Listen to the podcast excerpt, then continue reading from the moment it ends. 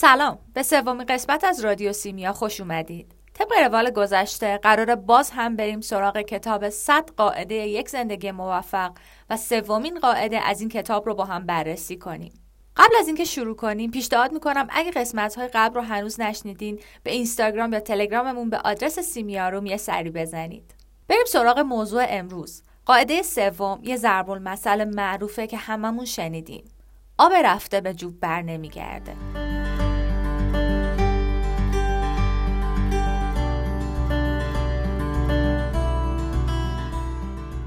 همه آدما تو زندگی اشتباه میکنن. بعضی وقتا این اشتباهات بزرگن و خسارت‌های زیادی رو به وجود میارن، ولی هزینه زیاد این اشتباهات به معنی از قصد بودن اونا نیستن و خیلی وقتا بدون عمد اتفاق میافتن. حالا دلیل گفتن این حرفا چیه؟ دلیلش اینه که بدونیم اگه تو گذشته کسی با ما رفتار خوبی نداشته، لزوما به خاطر بد بودن اون شخص و عمدی بودن اون کار نیست. اونم مثل بقیه یه انسان و میشه گفت شاید خطاش به خاطر حماقتش بوده. آدم‌ها اشتباه میکنن نه چون میخوان به شما صدمه بزنن، فقط به خاطر اینکه راه دیگه‌ای بلد نبودن. اگه این موضوع رو واقعا درک کنیم میتونیم خیلی ساده‌تر تنفر، پشیمونی و خشم رو از خودمون دور کنیم. آب رفته به جوب بر نمیگرده. این شمایید که باید به حرکتتون ادامه بدید. به اتفاقات برچسب خوب و بد نزنید. شاید الان دارید تو ذهنتون چیزها و اتفاقات بدی که تجربه کردید رو مرور میکنید و به خودتون میگید که خب اینا که واقعا بدن. درسته، ولی این بد بودن به خاطر روشیه که گذاشتید این اتفاقات روی شما تأثیر بذارن. انتخاب با شماست. میتونید بذارید اینجور مسائل حالتون رو بگیرن، مثل سم بسوزوننتون و وجودتون رو پر از تنفر کنن، یا میتونید بیخیال شید. اونا رو به خاطر ویژگی‌های شخصیتی فرد مقابل بدونید و از کنارشون رد شید و نذارید آرامشتون خراب کنن. مثلا فردی رو در نظر بگیرید که به دلیل مشکلات خانوادگی، تربیت نامناسب و کلاً مسائلی که تو دوران کودکی باهاشون درگیر بوده، دچار یه سری از اختلالات شده. مطمئنا این اختلالات میتونن تأثیر مهمی تو زندگی بذارن و این فرد میتونه این اتفاقات رو یک عامل ضعف بدونه و اجازه بده تا این مشکلات زندگیش رو مختل کنن.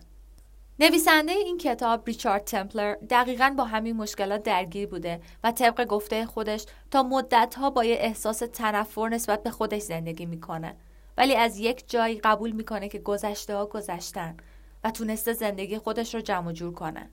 نظرتون چیه؟ یه خلاصه ای از نوشته های ریچارد تمپلر رو در این مورد بخونیم.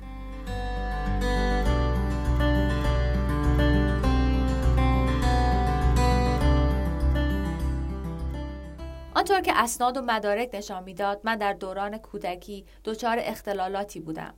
به همین خاطر مدتی از خودم بیزار شده بودم. تربیت عجیب و غریبم را عامل ضعف و ناامیدیم میدانستم. این کار کار راحتی بود، اما وقتی قبول کردم که گذشته ها گذشته و باید خودم را ببخشم و به زندگی امروز بپردازم، اوضاع خیلی بهتر شد. در مقابل یکی از برادرانم این کار را نکرد و بالاخره آنقدر تنفر در او تلمبار شد تا ضربه بزرگی به او زد. اگر میخواستم چیز درست و حسابی از زندگی نصیبم شود، باید نقاط منفیم را هم به عنوان بخشی از وجودم میپذیرفتم و به پیش میرفتم. میخواستم آنها سوخت موتورم برای حرکت به سوی آینده باشند و چنان مثبت شوم که نتوانم خودم را بدون آنها تصور کنم. حال حتی اگر قدرت انتخاب داشته باشم، یک چیز را هرگز عوض نمی کنم و آن دوران کودکی است. این دوره مرا ساخت، خود مرا. احتمالاً زمانی تغییر کردم که متوجه شدم حتی اگر بتوانم تمام کسانی که در حق من بدی کردند را فرا بخوانم و سرزنش کنم، باز هم آنها نمیتوانند کاری برای من بکنند. اگر من بتوانم بر سر آنها فریاد بزنم، نکوهششان کنم و داد و هوا راه بیندازم، باز هم آنها نمیتوانند کار خود را جبران کنند. اینا شعار خود کنید. همیشه به جلو حرکت کنید.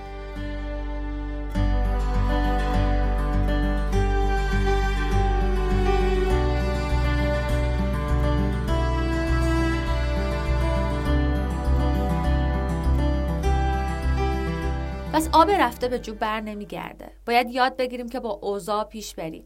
شاید اولش این کار به نظر سخت برسه، ولی وقتی به مرور زمان این قاعده رو تبدیل به یک عادت در زندگیمون کنیم، اون وقته که میبینیم سختی‌هاش چقدر ارزش داشتن.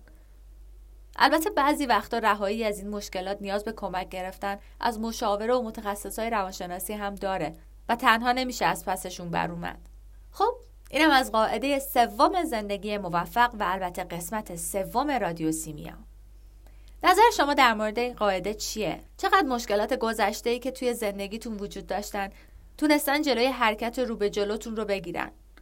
فکر می‌کنین بتونین بالاخره این مشکلات رو رها کنید و برید به سمت زندگی موفق و شاد؟ یا اگه تو این مسیر موفق شدید از چه روشی برای این کار استفاده کردید؟ حتما نظرات ارزشمندتون رو با همون در میون بذارید. ما سراپا گوشیم. سیمیاروم، مشاوره روانشناسی آنلاین برای ایرانیان و فارسی زبانان سراسر دنیا.